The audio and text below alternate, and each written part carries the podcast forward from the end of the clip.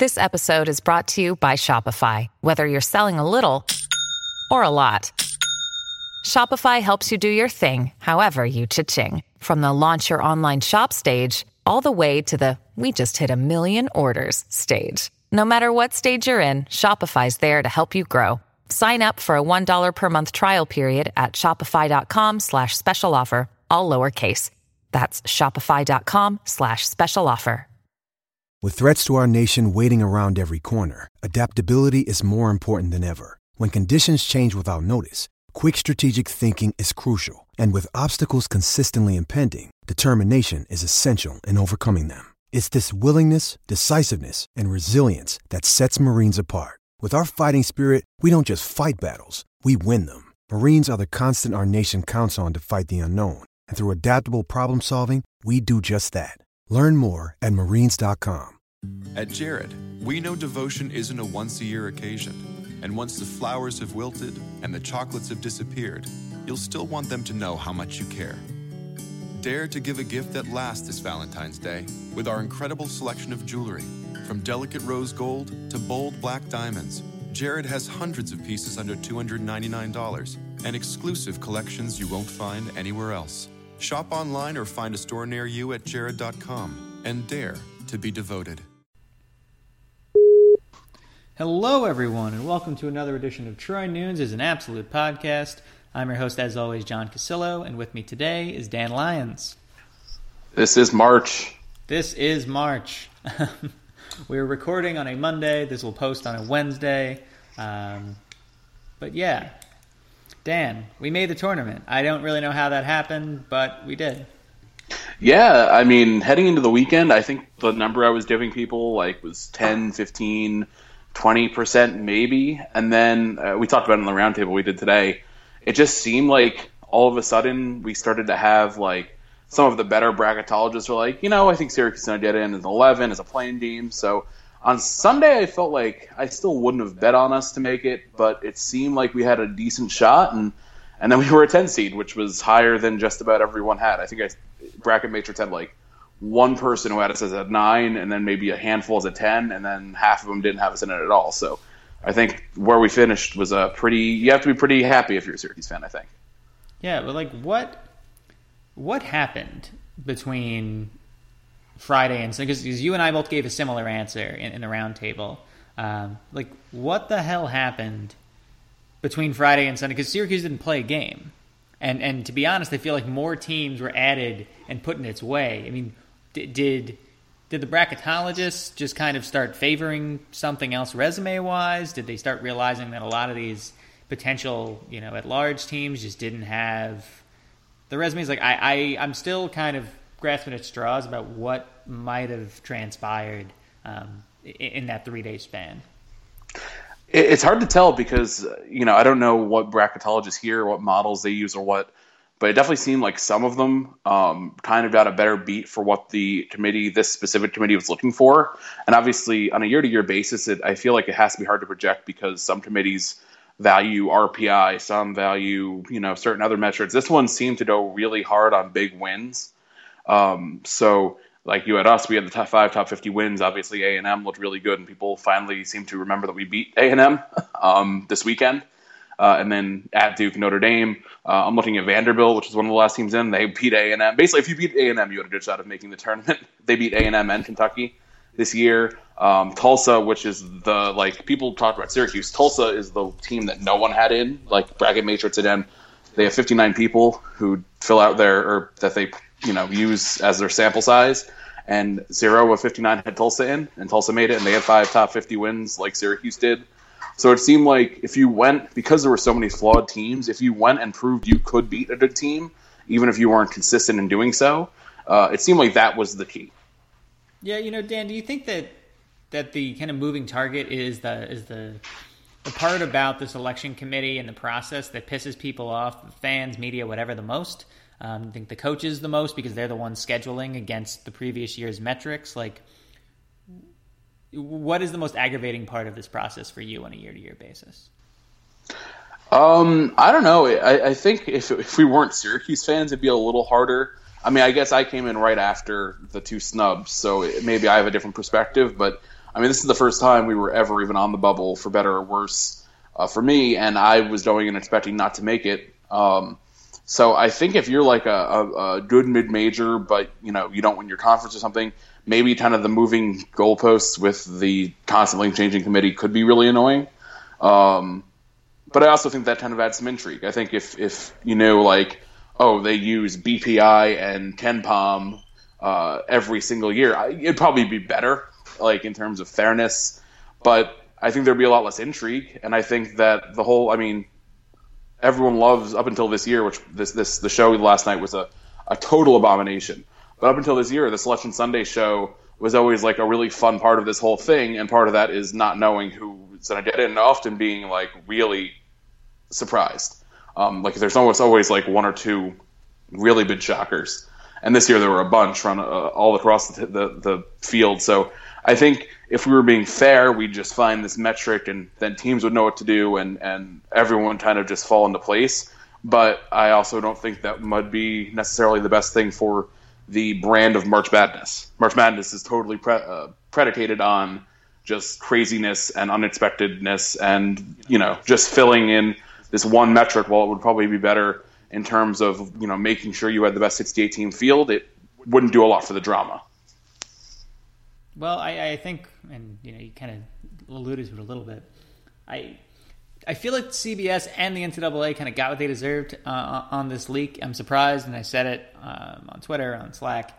I'm surprised it took this long for a leak to happen, um, and the fact that it did was, I don't know about you, Dan. It was it was a relief to me because the last thing I needed was to sit through two goddamn hours um, of, of, them talking about Syracuse's bubble chances. I think it, it, it probably added a year back to my life um, yeah, I, I, I, was pretty happy to see it, um, and I'm very curious to see how they, they prevent something like this going into the future because obviously I, I don't think it's a it was a process um, you know driven mistake that necessarily caused this more of just a, a one off gaffe.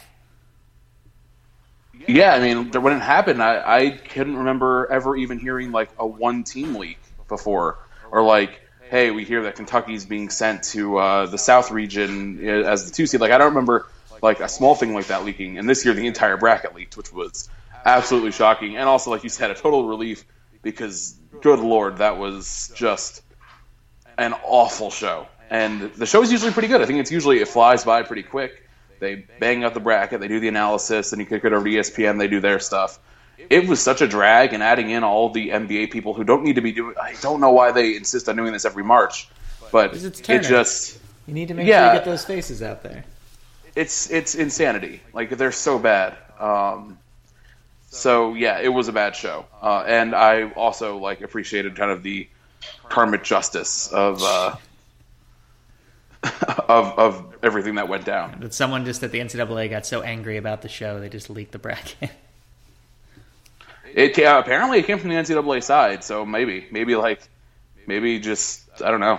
Yeah. I mean, apparently, Mark Emmert donated to Jeb Bush, so maybe he was so mad about uh, everything about his failed one thousand uh, uh, you know investment that he decided just to take it out on CBS. And he gave it to charity. no, honestly, as, as somebody in PR and media, I, uh, I, I like the fact that that the, the, the show got what it deserved. Um, it was bad. It was bad television. Um, it was bad for the NCAA from PR standpoint. It was bad for, CBS from PR standpoint. Um, and it was bad for the brands of, of a lot of the people that were on that show too. I just felt like um, it it it really hurt a lot of people's credibility just because of how how silly and buffoonish everyone looked. Um, it, it there were obviously a lot of just wrinkles that had not been ironed out um, in this two hour broadcast beforehand. It seemed like this was the first time half of them had been on live television. I, I was I, I, was extremely confused by um, by the way in which it was run, and like people are watching that selection show so that they can they can find out you know where their team's playing and when and all that. Um, and, and, it's one thing to, to have an hour long show, wait until the last 20, 15 minutes or so to, to reveal where your team's going to play in a ball game. It's another um, you know, to have a selection show that, that goes two hours and you're not revealing the final bracket until that last 30 minute spot. Um, the NBA players thing, I, I think where, where, the disconnect lies is that when you look at um, you know, when you look at their NBA show, uh, late night on TNT, that's that's kind of the way it was running there is kind of how it runs on that. Like Barkley doesn't know how to use technology. Everybody laughs at him. Like Kenny just like tells a bunch of jokes, and Ernie just sits there and like shrugs his shoulders. Like that's how it works. And like everybody who watches like NBA broadcasts understands that and and knows that. But like they had to understand too that this there isn't a huge overlap, or at least as much of one as they would think between um, pro fans and college fans, and you and I discussed this as being like a, a very small minority of, of, Syracuse fans that also appreciate the pro game. It just it, it was very poor judgment on Turner and CBS's part um, to to push to push an NBA announcing crew and and you know kind of studio crew in, into a situation where like they really didn't know anything about the audience. Yeah, it's like they tried to like splice these two totally different shows together. And I know like Syracuse fans have a weird relationship with, especially Doug Gottlieb, but also Seth Davis. Um, but they're usually at least they like know the college game, and you, they might annoy you with one of their opinions, but it's backed up in watching a lot of college basketball. Seth Davis looked totally shook last night, which was surprising because he's usually a pretty, you know, he'll keep the show going without any issues. Um, and then they bring in the, the NBA guys who like Barkley is like excited to tell you how little he knows about college basketball. Like he when he first started doing it, I feel like he was like feigning it a little bit, or he you know tried to fake it. He doesn't even try to fake it anymore. He's like, I've watched like four Oregon games and a couple Pac-12 games, and that's it. It's like, all right, Charles, like at least like this is one of your this is your job, dude. At least I, I almost appreciated it more when you when you pretended, but it's it's just you know it's bad. And and the, the NBA show works because there's at least a baseline of familiarity with the sport and like understanding of how that game plays out. But when you have, you know, Barkley out there, you know, picking Oregon because he lives close, like he lives in the West Coast, and that's literally what he said. Like, that's just, it's not good television. It doesn't work on the same levels as inside the NBA because inside the NBA, at least he's, you know, seen all these teams and, and knows at least enough about them to make an intelligent point here or there, even if it's clouded in his like general Barkleyness. Yeah, and it's just it's one of those things where like no one wants no one who either has a casual or intense understanding of something wants to be told by someone that admittedly doesn't know much like they, they don't want to be told what to think or, or what storylines to focus on or, or, or they don't even want to hear their picks because like it, it, it seems it seems like a foolish endeavor um, when, you have a, a, much more informed public now than you did when the show was much shorter uh, 10 years ago, I, I, feel like college basketball's fan base, just because of the proliferation of different technologies and advanced metrics, things like that, like this is a much more educated fan base than they were. Um, and, and, somehow it was insulting a bit to, to see like a very, very like infantile presentation of everything. Yeah, college basketball is really unlike any other sport. I feel like because it's a total niche sport from October till the first week in March, where the people who watch it are are real die really diehard about it. They watch it more than NBA ball, which you know you can argue which one's better. I can see it both ways. Um, I think the NBA product's probably better, but college just there, there's something about college sports that you know draws a lot of us in. But then everyone gloms on, like with even even with baseball, if you're not a baseball fan, like you're not watching the World Series. Um, maybe you know someone who watches 20 games a year will watch the World Series, but if you have no interest in the game, you're you're not watching. And even like the Super Bowl is not is barely about football if you're not a football fan. Like you can watch the Super Bowl for totally other reasons. For March Madness, people all watch it for the sport because the sport goes crazy, but they're still watching for the basketball. But I, half or more of the people that are tuning in um, just don't watch any other games. So and and that's reflected. You know, you would hope that when you are bringing all these people into the sport for this you know three week period, the people that you have delivering information at least you know have some idea of what's happened for the last four or five months, and that's it's a you know a total turnoff for those of us who do who who are in it for so, like, so much. Like we've been really focused in on college basketball for I mean since it started, but especially for the last two months, and now we have people giving just the most baseline information out, a lot of which is not even accurate, uh, or people who can't name two players in a one seed. So it's it really is kind of insulting to the the diehards, and um, you know even if that's not a big group, like it's an important one, and then the people who are looking to make informed decisions with their brackets and who really want to get into the into the tournament for a couple weeks, you're not doing anything for them either. No, agreed. I mean, it, to, to put it, you know, in a in similar terms for because I feel like there's more of a crossover in football. This is like grabbing Berman and Ditka and Tom Jackson and putting them on the selection show for the college football playoff and and the, the oh god the, the, looting and rioting in the streets that would occur because of that um, is is there'd just be a lot of catchphrases and Ditka would fart and that would be the whole yeah, show and then they'd laugh and then and then they'd shoot it over to Chris Fowler who would who would then put us all back in check. Oh. Save us, Chris.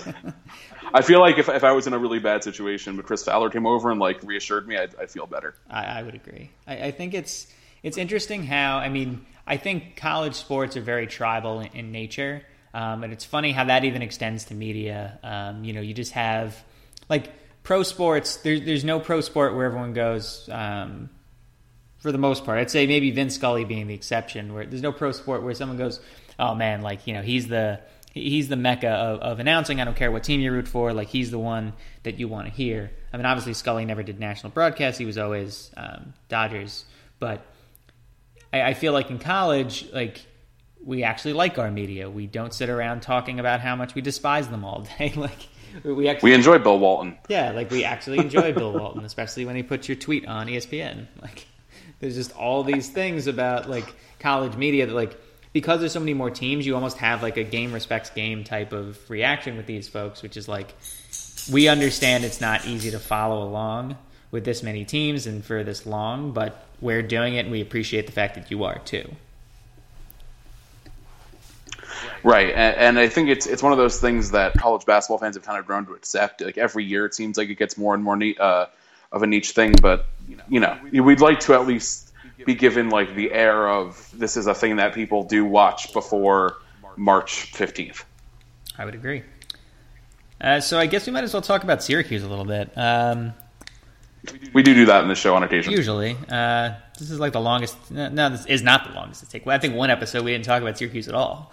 we ended up talking about one, one, of the summer episodes. We just didn't like one of these years. there have been a couple, I think. I think we mentioned the middle. We actually, I promised. Um, uh, what's it called? The uh, Fear the Wave blog that they would get their own episode um, after they won that poll. Um, so once we hit the summer, uh, we'll have an all Tulane episode that none of you will listen to. yeah, like two weeks clear of lacrosse season before like the football workouts really get going. Oh, yeah. I feel like we could have a Tulane episode, and there, we'll we'll get we'll get tens of people tuning in. You know what though? It'll be great.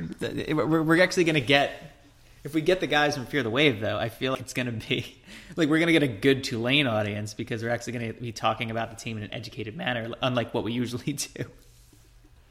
I'm just going to read Bill Connelly's preview, which will should be out by then for Tulane, just verbatim. I'm just going to lift direct quotes and plagiarize. So hope no one minds that. Yeah, that's fine. Shout out to Bill Connelly. Agreed. Go buy his book when it comes out. Go buy his book when it comes out. And read everything he puts out. His post on Hawaii today was actually very interesting because you know, you always know how much Hawaii travels, but like when you put it into context, like Hawaii's going to be in Australia, Michigan, and Arizona, like in separate on separate weekends in the first like 22 days of the season, which is just mind numbing to me. and they're like by far the best choice though to Australia because they're kind of used to it and they're like way closer.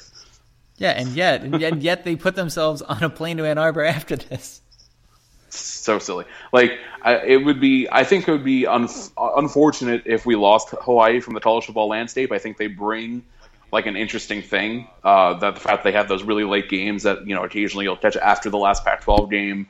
They have the the announcer with the crazy Hawaiian shirts who's hilarious and like the biggest homer in sports.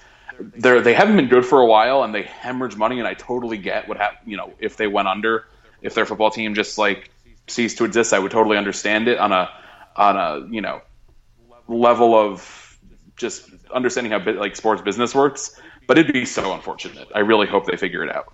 I, I think they will, for what it's worth. I think that given what UAB was able to quickly kind of reverse, you know, given them getting rid of football, I just think that I think that, that for a university that the kind of quote unquote shame of getting rid of football has just become too much it's become too much of a deterrent Um, and that's why like I'm very intrigued to see what happens at Idaho and New Mexico State. I mean, neither of them would get rid of football entirely.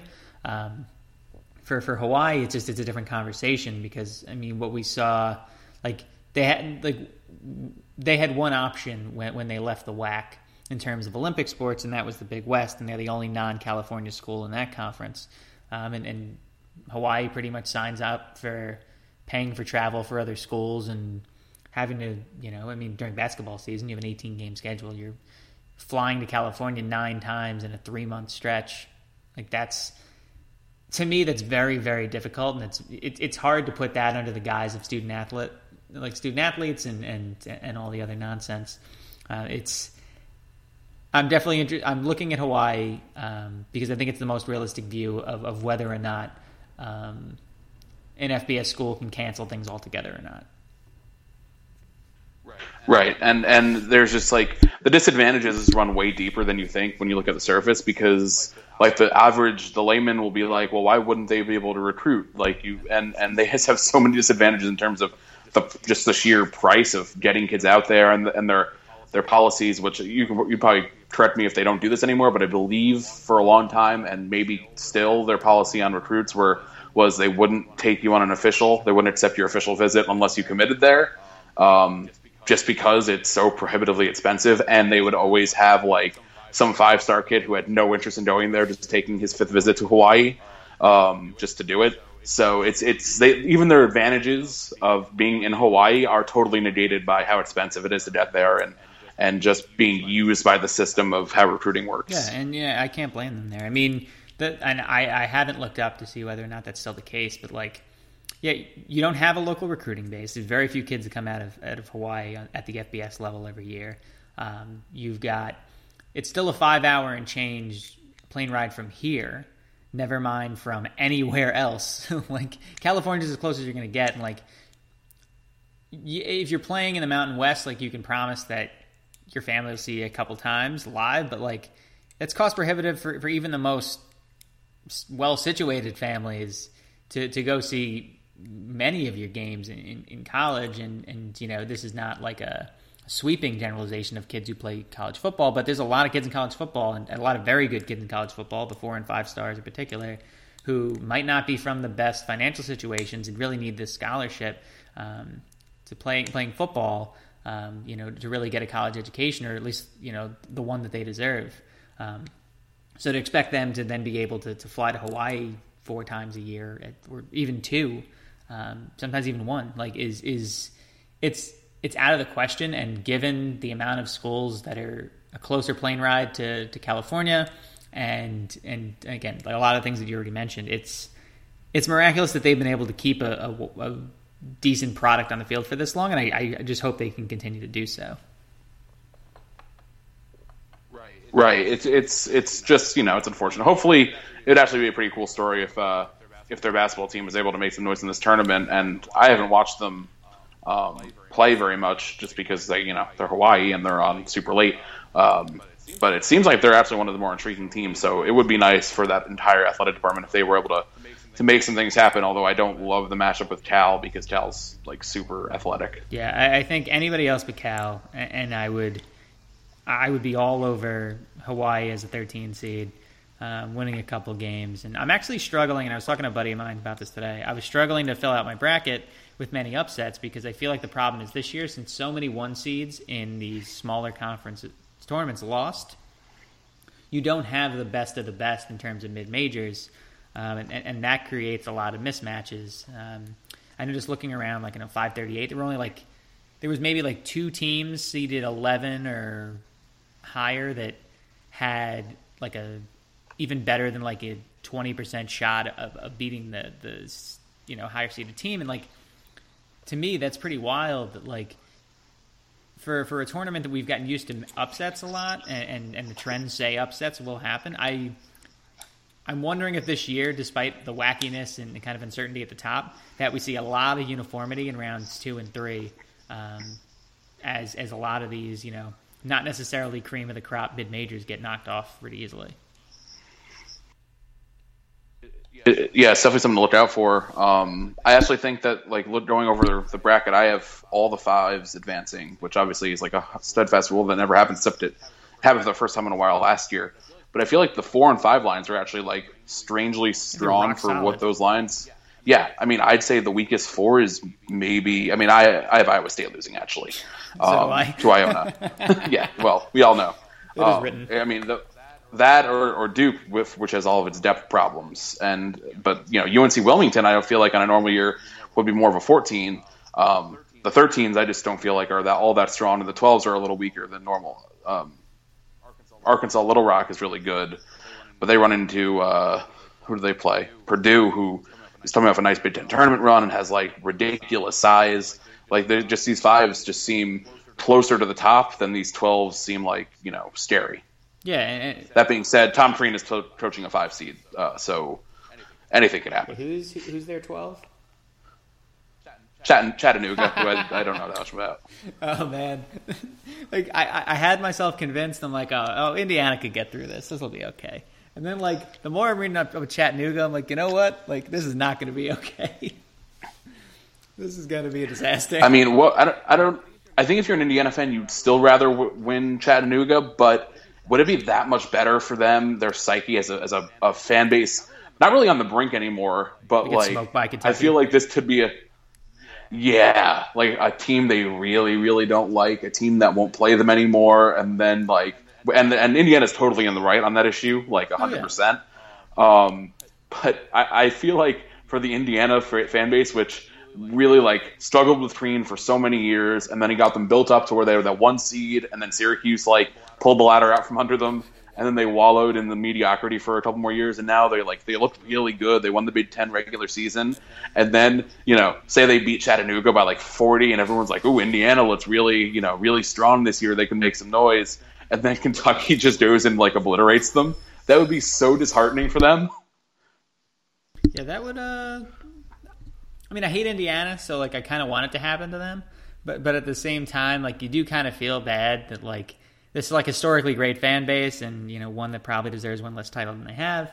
Um, like is going to be reduced to just like embarrassment and and hoping they can beat Chattanooga just to get like completely like pile driven by um, you know a very very good Kentucky team that I could almost see knocking off UNC.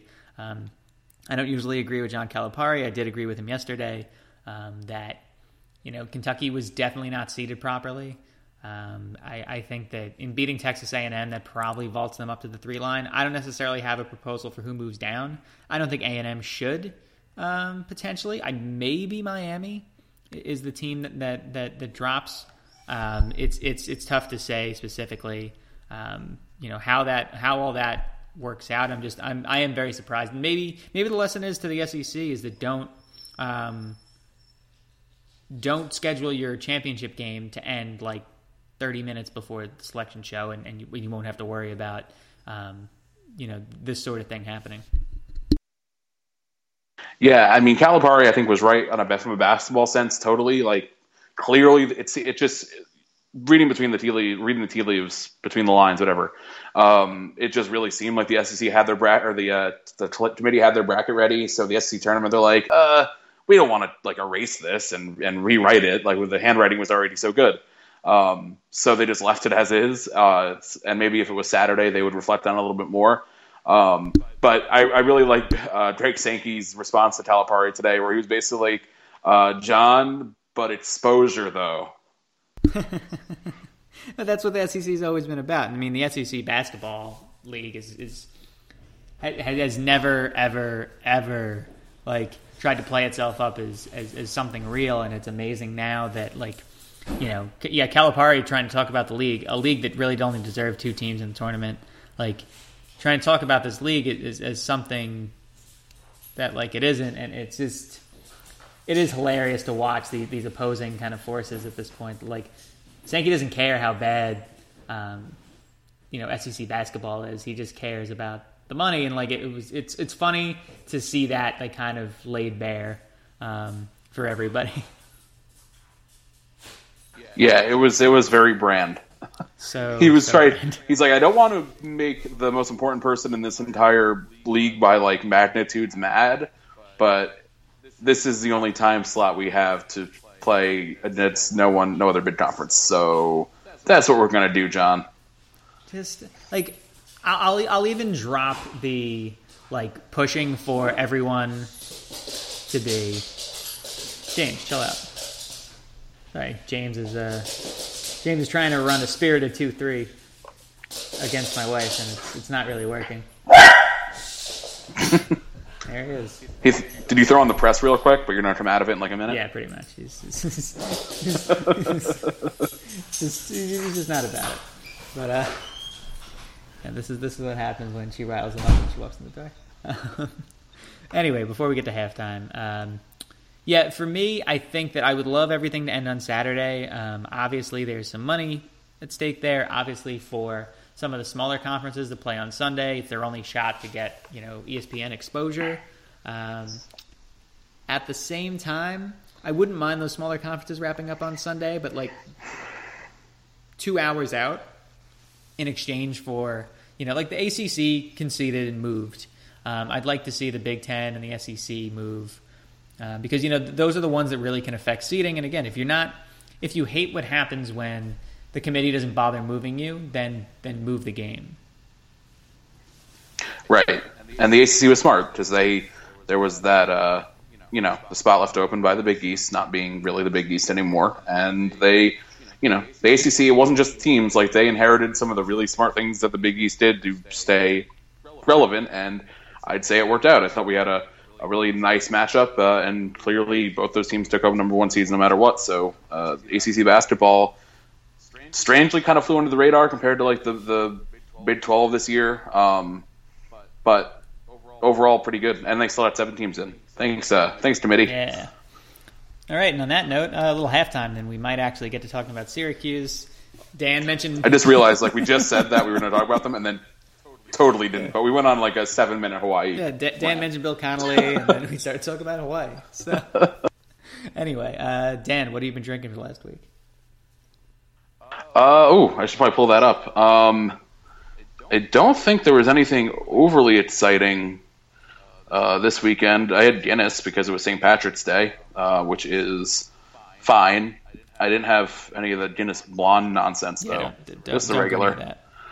Um, oh, 21st Amendment uh, Sneak Attack, uh, their Saison, which was, I only had like, I don't think I had a full one, I just had like a taste of one. Someone brought it to a thing I had. Um, that was pretty good.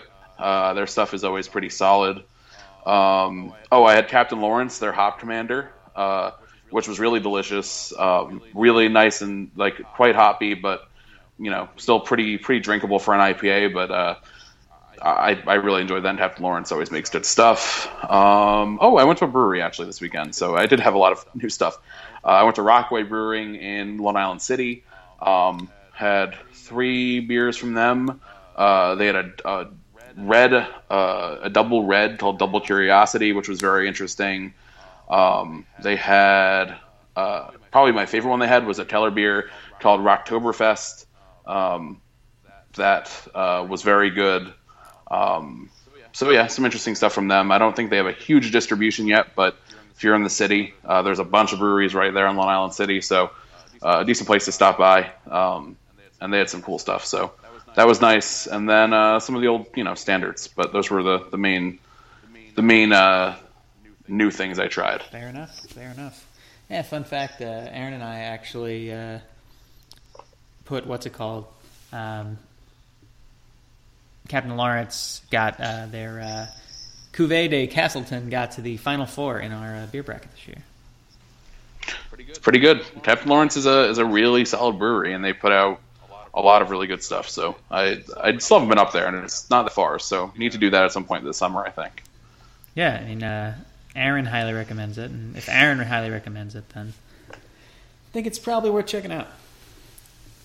I, I trust him pretty implicitly on these on matters of beer. as you should. Um, on my end, uh, one of my buddies in Texas sent me a bottle of uh, Figlet. It was a uh, smoked fig saison from Jester King.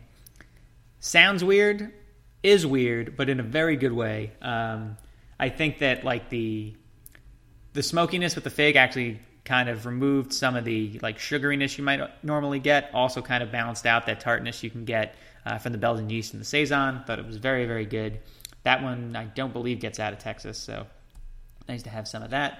Um, uh, there's new uh, German sausage place opened up not too far from here. Um, it's actually authentic. Like a lot of the beers there, you're gonna find not at like your typical, um, you know, American German bar, but actually like at a German German bar. So I had a uh, Bayreuther uh, Zwickel Keller beer, and it was uh, excellent. Prices are a little higher, but at the same time, it's LA area. You're not really surprised by anything. Um, Phantom Carriage started bottling a couple things, including their uh, Broad Acres. Um, what is this? Don't recall. Uh, Weiss beer, I believe. Wait, you know what? I'm I'm gonna make sure I, I characterize it correctly. Like for some reason, the uh, yeah Berliner Weiss.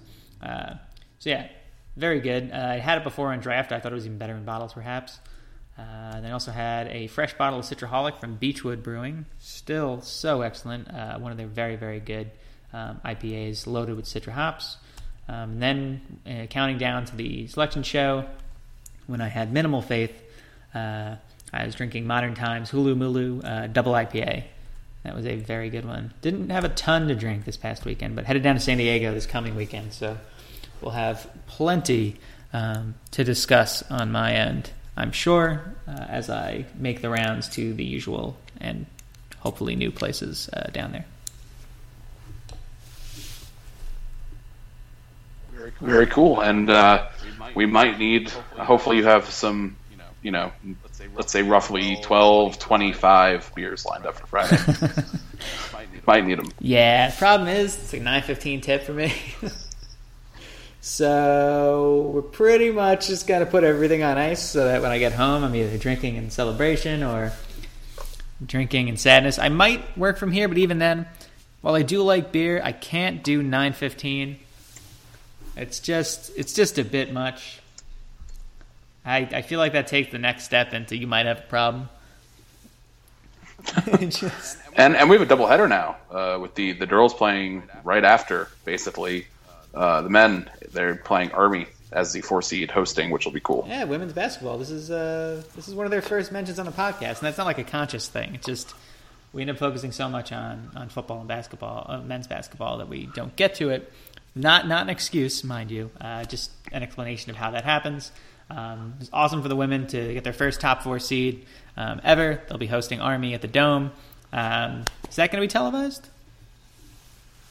Uh, I assume so. I, I so. Probably. I, I don't know. I, I, hope so too. I mean, it's a nice, you know, throw that up on a screen for sure. Um, and if the men lose this weekend to either Dayton or presumably Michigan State, Michigan State, which they probably will because Michigan State's really good, um, we might just only talk about the women next weekend if they make a Sweet 16 run. Yeah, so, just like not even mention the men at all. Yeah, that's I, I wouldn't have a problem with that. okay, so based on the uh, post over at Nunes. Uh, ESPN two uh, will be on directly after the men's game against Dayton.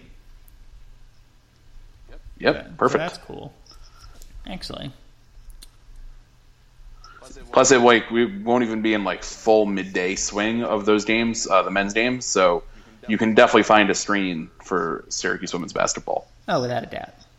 Sorry, I'm just looking up the bracket quick. Oh, here we go. All right. For some reason, Army is notated as Army West Point. That doesn't really make any sense to me because there is no other school called Army. Uh, but sure, whatever. Um, so, for those who wanted to know, we'll do a quick look at the bracket, and then we'll actually get to Syracuse men's basketball. I swear. Um, uh, Syracuse gets to obviously open up at the Carrier Dome. They will play Army, and then they will play the winner of the 5 12 game, that is Florida, 5 seed, against Albany, the 12. Um, and then if they play Albany, Albany will actually be able to have some sort of contingent there. Florida probably not. Um, they can get past those first two games, and I believe would this be Syracuse's first Sweet 16 trip? If they were able to get through those first two. Um, I don't know. I think it'd be the first one under, under Q. Um, I think they made it to the second round uh, when they were in Lexington and lost to the to Kentucky, um, who was pretty good that year, but because we had like some big injuries. Yeah. So I think this would be the first Sweet 16 trip, unless there was one like way back. Hmm. Yeah, like because when did this? When did the women's tournament expand to sixty four? It was like what ten years ago. Uh, something like that. I don't remember honestly. Yeah. So anyway, if they can get out to the Sweet Sixteen, they'll unfortunately have to face South Carolina, the team that you know hurt them a lot last year. I feel okay about that because I feel like they've played them a couple times recently, and they, you know, they haven't come all that close to winning, but they've been like fairly competitive. Like I think a couple years ago, we played them in a tournament, we only lost by like a basket or 2 mm-hmm. um, and they're not UConn, and that's that's Perfect. probably the best thing you could say about any team. So like my my main goals for watching the Syracuse women was get a, get a home game or a home weekend, which they did, and don't be in UConn's bracket, and they're not in that either. And now that means they would have to go to Sioux Falls, which I guess they have an arena there, so that's nice. Good for them. Uh, shout shout out to the Sioux Falls uh, Board of uh, you know Chamber of Commerce. Way to go, Sioux Falls. um, but that's so much better. Like I'd rather play uh, South Carolina in you know Pyongyang than than play UConn in the dome. So. yeah, that's uh, that's not a bad theory. And, and you know, you look at, um, I mean, the one seeds in women's basketball in general, and this is going to be the case for a long time. Uh, they're just so much better than the field every year. Um, that's why you have a lot of all ones in Final Fours in women's basketball because they're just they're, they're dominating teams. That they're, they just impose their will and, and just are are miles ahead of the competition. And like for you know, I mean, think about how long it took Syracuse to to get like a a really successful women's program. You know, it a lot of programs are still in the middle of that process. Um, and, you know, you look at the you look at the scores that come across the bottom line. You look at these records that these top women's teams are able to pile up. I mean, there's still a lot of schools that just can't field competent women's teams. Um, the wild thing to me is, is and I, I'm sure this has been a storyline in women's basketball this year, but seeing Tennessee as a seventh seed is something I never thought would happen. Um, just yeah, I think that was their lowest seed, like ever, maybe ever. Yeah, crazy. Which weird, and that actually is a nice segue because Syracuse has its lowest seed ever. Um, Look at that. This master winner. master class. master class in segues. Three years in and we are segueing Boom. like champions. so everybody knows at this point, if you're if you don't, you probably aren't listening to the podcast. Um, Syracuse got a 10 seed. They will be facing the Dayton Flyers, who we hate, as you should probably remember from a couple years ago. Um, we'll be facing them in St. Louis, Missouri, the metropolis of one of my employers' uh, homes. Uh, that would be the agency I work for. Um, St. Louis is a decent sports town. There are, I mean, if you're not too busy caught up being a classy Cardinals fan, um, you can see the Blues. Uh, you used to be, you can walk by the Rams empty stadium. Um, you can avoid most of downtown and a bunch of other things outside of it. Um, but yeah, there's a cool thing right next to Busch Stadium, so you could do that. Um, would recommend mean, if anyone's going, just drop us a line. I, I, know I said that on the site today too. Just drop us a line. Love to get a kind of sights and sounds account from uh, from a member of the, the readership, the commentariat, uh, if we could. But Dan, um, obviously our main goal was getting in. Are you mad at Dayton, or do you think this is a perfect opportunity for revenge, especially for guys like Cooney and Gbinije who were on that team that lost to Dayton a couple years back? Um, yeah, so I think there's a lot of fear of Dayton, and I think you know it's it's kind of fair because Dayton is in their own right. The 2015-16 Dayton team is pretty good. Um, I think most Syracuse fans are nervous about Dayton because of the narrative of it's Dayton again, and they have you know Scoochie Smith is back. A couple of those guys are back. That being said, uh, Dayton, uh, from what I've heard, I haven't watched too much Dayton recently. Um, but everyone says that they haven't looked very good down the stretch. Uh, I think Doug Gottlieb, when he was finishing, you know, being doing the gen, the standard Doug Gottlieb, you know, complains about Syracuse thing. He's like, oh yeah, Syracuse is going to win that game because Dayton just like throws up bricks. And Dayton really isn't a great shooting team. They shoot about 34% from three, nothing crazy. Um, they don't have, you know, dominant uh, stores that are going to go crazy on us. Um, they're not a huge team. Uh, so I think this actually isn't a bad matchup for Syracuse on paper. Um, that being said, obviously Syracuse also hasn't been playing all that great, despite what Jim Boeheim said today, which was kind of quizzical. But you know, we know how Boeheim do. Um, but uh, overall, I, I, think it's a it's a real toss up. I think they're very evenly matched. I think uh, Vegas has I think Syracuse minus one, and I'm sure that could flip either way. Um, but it's fine. I, when you're a 10 seed, you expect you know if you're getting a, a coin flip, I think you take that. Um, especially considering you know some of the other sevens we could have gotten. Oregon State, I think they're a little overseeded, but they have one of the best players in the country. Wisconsin, we already lost to, and Wisconsin was bad when we lost to them. Um, and now they're pretty good. And Iowa has been kind of a train wreck too, but they were like at one point being projected as a two seed, so they have some talent. I would have loved to So face I- Iowa. I would have been fine with Iowa, but um, I think you take Dayton, and Dayton, that's fine. The bigger problem is that if you beat Dayton, you're almost definitely playing Michigan State, and that is terrifying. But eh, you're Syracuse, you were 19 and 13, pick up win number 20. If you keep it competitive and it's Michigan State, you know, maybe stare them for a bit. I, I would find it hard to complain, assuming you know there isn't some giant collapse or something, Yeah, which wouldn't be the first time we've had a giant collapse in the tournament in Michigan State. I'm aware, so yeah. Well, the weird thing here is like because this is uncharted territory, excuse me, uncharted territory for Syracuse fans in terms of seeding. That the expectation for once is losing the first round, and and that's just like based on chalk. Um, obviously, we as fans have expectations that say we can't lose in the first round and won't. Um, we have expectations that we should be in the Sweet 16 every year. That is not going to happen um, if we face Michigan State, and if we happen to beat them, then I'll eat my words and then some. But Michigan State's a very good team. Beggars can't be choosers. I would have rather faced Iowa, followed by Villanova or Xavier. Facing Nova at, in, in Brooklyn, you know, as a 10 seed would have been hilarious. It actually would have been a similar situation what we had to do in Dayton.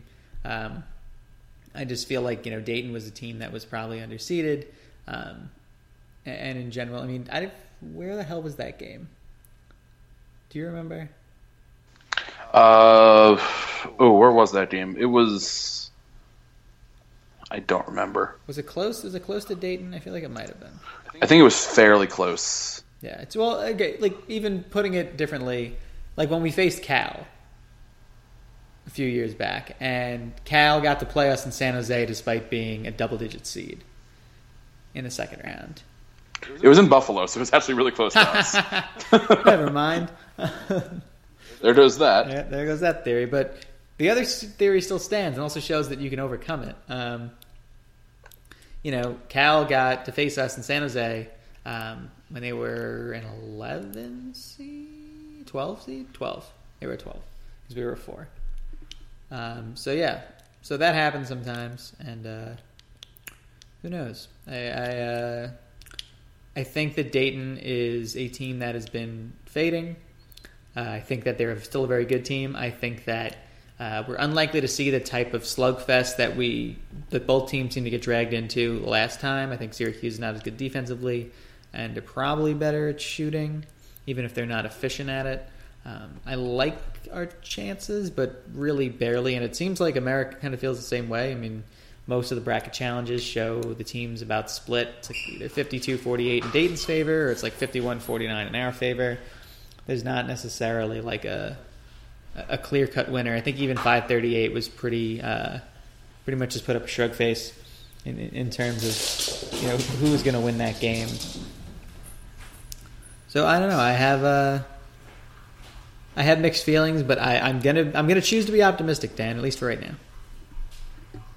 Yeah, when I was going through it last night, it took me like it was probably the longest pick of uh, any of these like set eight nine, and a lot of the eight nine games are ridiculously close. Especially, I was looking at KenPom, and they're all like one or two apart.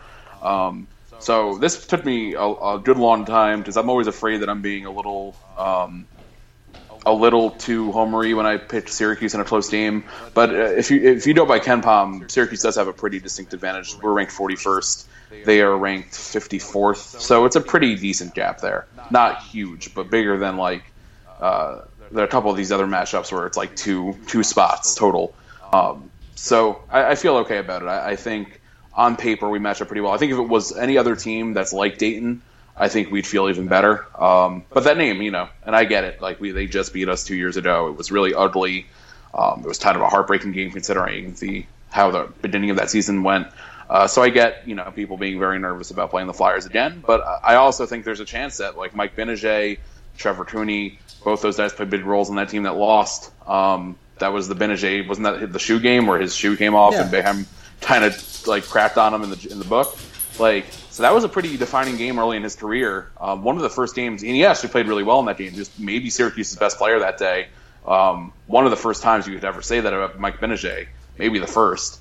Uh, so maybe this carries a little extra significance for them, and they go out and just really want to make a statement. So that'd be fine with me too. Yeah, and you know what? You, you bring up a good point on Dayton. I think in general, the name is, is scarier than the team um, in a lot of ways. It just seems like we. Uh, I mean, we did this because we faced Vermont back in um, oh no, 2010. Um, and, and, and I think all of us, despite being a, a one seed, we're terrified of of Vermont and terrified of being, um, you know, the the first one seed to lose. And I think that, and we won by like twenty. Yeah, we won by like twenty and change, and the game was over by halftime. Like it was it was just one of those times where like. I, mean, I think I think a lot of SU fans and maybe older SU fans would feel the same way about it if Richmond showed up on the opposite line. Um, it, there's just there are some games that you don't want any part of, and just because of you know the memories that they bring up. And I think that this, until the demons exercise, this is one of them. Because now I don't think we still hate Vermont, but I don't think we where we fear Vermont. I feel like with with Dayton until we beat them, uh, we're, we're, still going to have that that really really in the back of our minds, and and, and it's going to creep up on a lot of folks um, as this game gets closer. Yeah, I mean, I think we'll all be kind of like bundles of nerves on Friday morning. Uh, especially me, considering that it'll be so really Friday morning. Yeah. Um, Dan, do you think the big kind of? Uh, I guess what do you think the biggest thing is that Syracuse has to do in order to beat Dayton? Is it just is, is there something special that we need to do to beat Dayton, or is it just Syracuse has a very clear script, which is shoot well and play competent defense and win? Um, like I, I, guess I'm just trying to get at you know where do you see this game falling if SU is going to win? Um, Dayton's pretty strappy. Uh, they don't do anything like exceedingly well, uh, but they play really tight D. Um, they're 13th in adjusted defensive efficiency in KenPom. They're 39th overall in points allowed. Um, they rebound fairly well, even though they're not that big. So they they're not going to give up a lot of like easy buckets. So I, I think we really need uh, our guys to step up. We've we, you know we haven't had a great game from from Malachi in a while. Obviously, Cooney's been in an extended slump. Slash, you know, if people want to bang the Cooney's just bad drum, that's fine. Whatever. Um, I feel very good about Gbinije showing up because he's been pretty consistently good. It's a great all year. Um, but we need one of these other guys to really come through because uh, I don't think Dayton's going to run away with it. They don't score a lot of points. They're not that team. Um, but I also don't think that Syracuse is just going to be able to impose its will on Dayton. So we need guys to make some shots and, and just give Gbinije something else out there because we're not going to just he's not going to just roll over a team that's you know 25 and seven and won the A10 regular season, which is a pretty good league, um, by himself. So uh, just we can't we can't have the entire team except for Mike go over, and that's happened a lot down the stretch here. Yeah, I think it's something we talked about on the podcast a couple weeks ago, and that was like we don't even need all three guards to play well. We just need if, if just two of them can play with Gbinije and, and, and either of the other two can play well, we, we, we stand a pretty good chance against anybody. Um, and that's the, the kind of common thread you see in, in, in Syracuse's wins, and especially the most notable wins, is that there, there's competent guard play on both ends. It's not just Gbinije. Gbinije actually probably scores less in in the games where we really look good. Um, because you know he's sharing the load. He's, he's he can actually trust either Trevor Cooney or Malachi Richardson, maybe both even better. Like we just need to find a way to minimize the amount of onus put on um, Tyler Roberson and, and you know Dajuan Coleman. And it's not to, to, to bash them. It's just to say that if you expect them to be the difference maker on us winning or losing the game, we're probably losing the game. Um, they're they're they're very good players, um, but but they can be inconsistent. Um, is the picture of consistency, um, and, and, the rest of the guards are also inconsistent. So that's where you know it's that that X factor of can Syracuse get more out of its guards, and if it can, then we're we're, we're suddenly looking a lot better. And I think you know the, the if the you can take the pressure off, particularly Roberson, um, to to really carry a, a, team and carry the rebounding load. Um, I, I, think you'll find um, just a much much more relaxed player out there and a much more um, kind of easy to watch product too.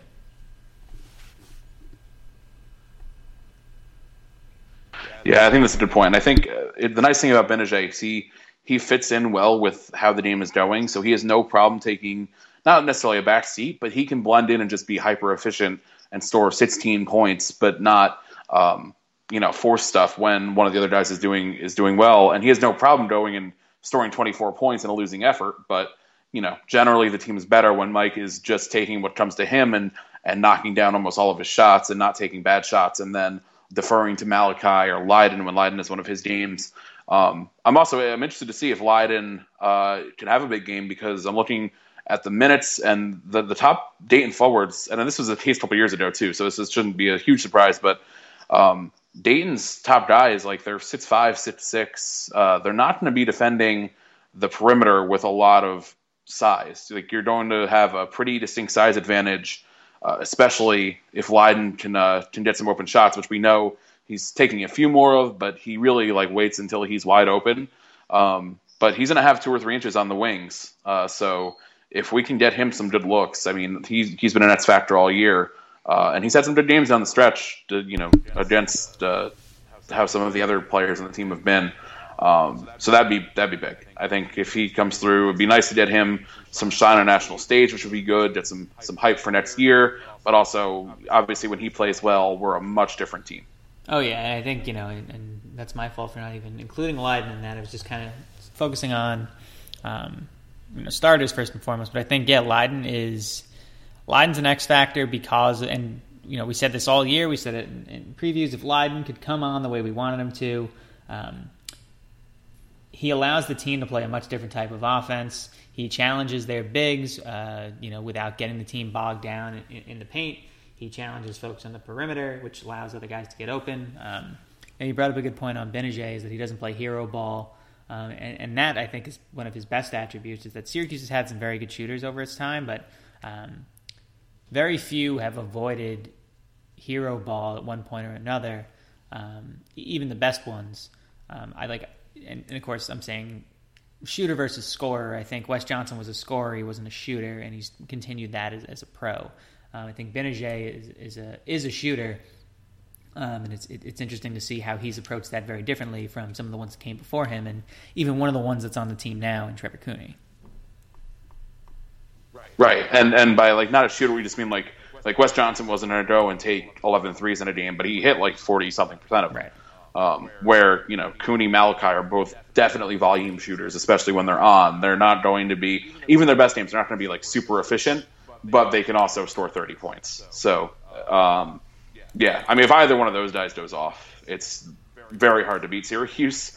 Um, and then Lydon is in a similar spot where he just opens up the offense so much when he's not afraid to to shoot. And even like last couple games, he's kind of taking it to the basket, put the ball on the, on the floor a little bit more, which is he's not great at it yet, but it's exciting to see him try to add that to his game as we we get into the stretch run here. And uh, I mean, I, I'm really excited, not to get ahead of the tournament or anything, but like people are. I've seen a couple people worried about what this team looks like next year without uh, Gbinije and to a lesser extent without Cooney.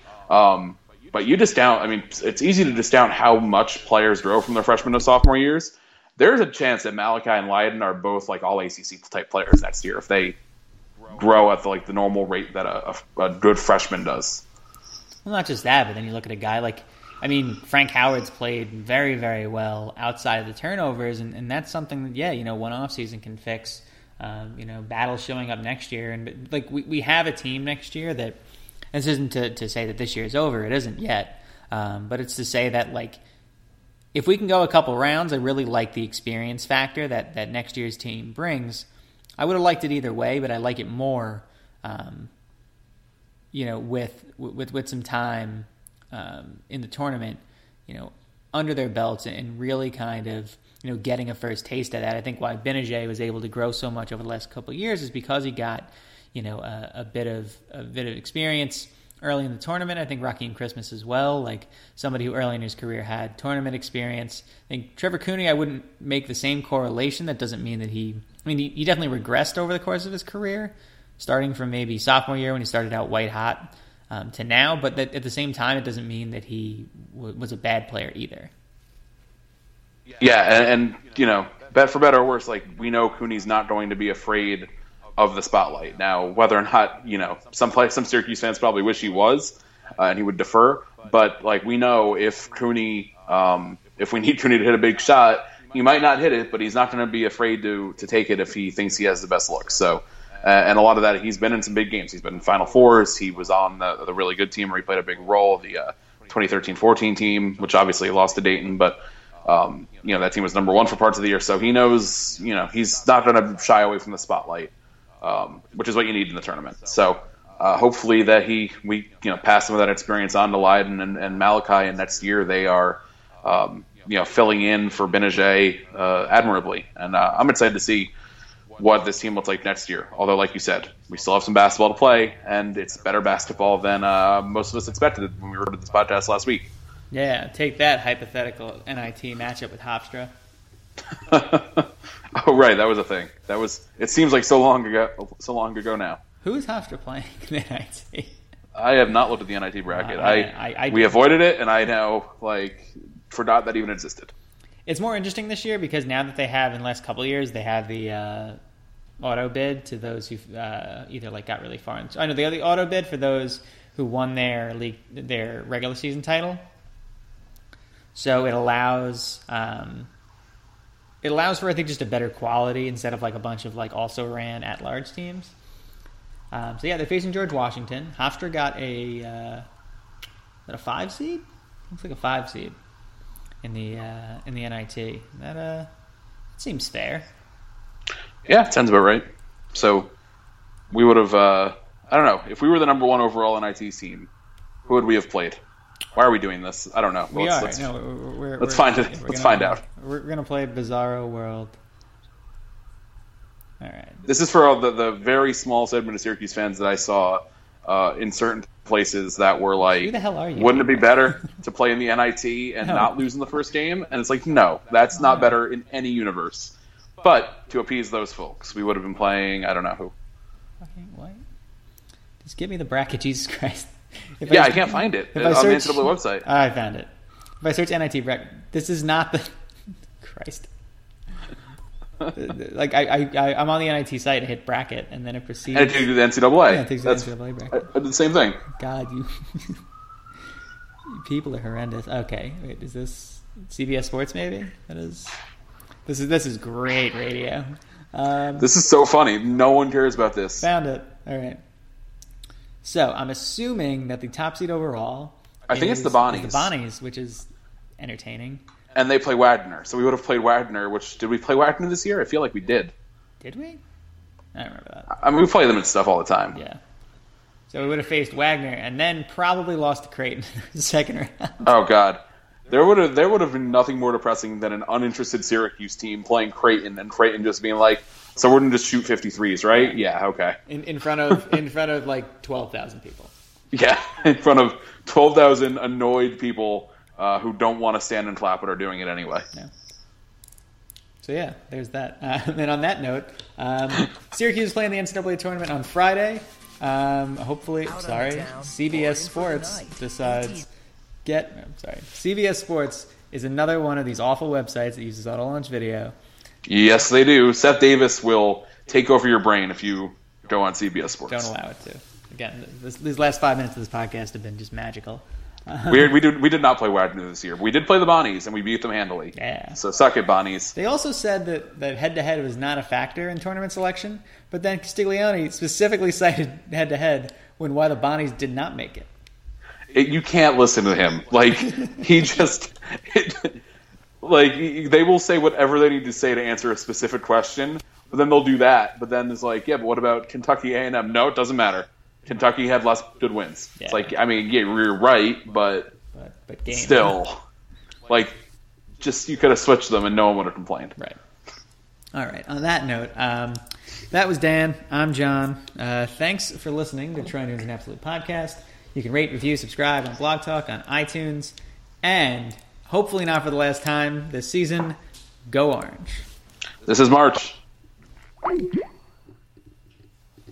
With 25% off all new and up to 70% off previously leased furnishings, do you really need a better reason to party? We don't think so. Come visit our new CORT Furniture Clearance Center with more than 9,000 square feet of new and previously leased furniture and decor for your home and office. Sofas from $199.99, bedroom sets from $399.99, dining sets from $299.99, and more. Free food, prizes, and fun all weekend long at our Chantilly CORT Furniture Clearance Center at 13946 Lee Jackson Memorial Highway or go online at courtclearancefurniture.com.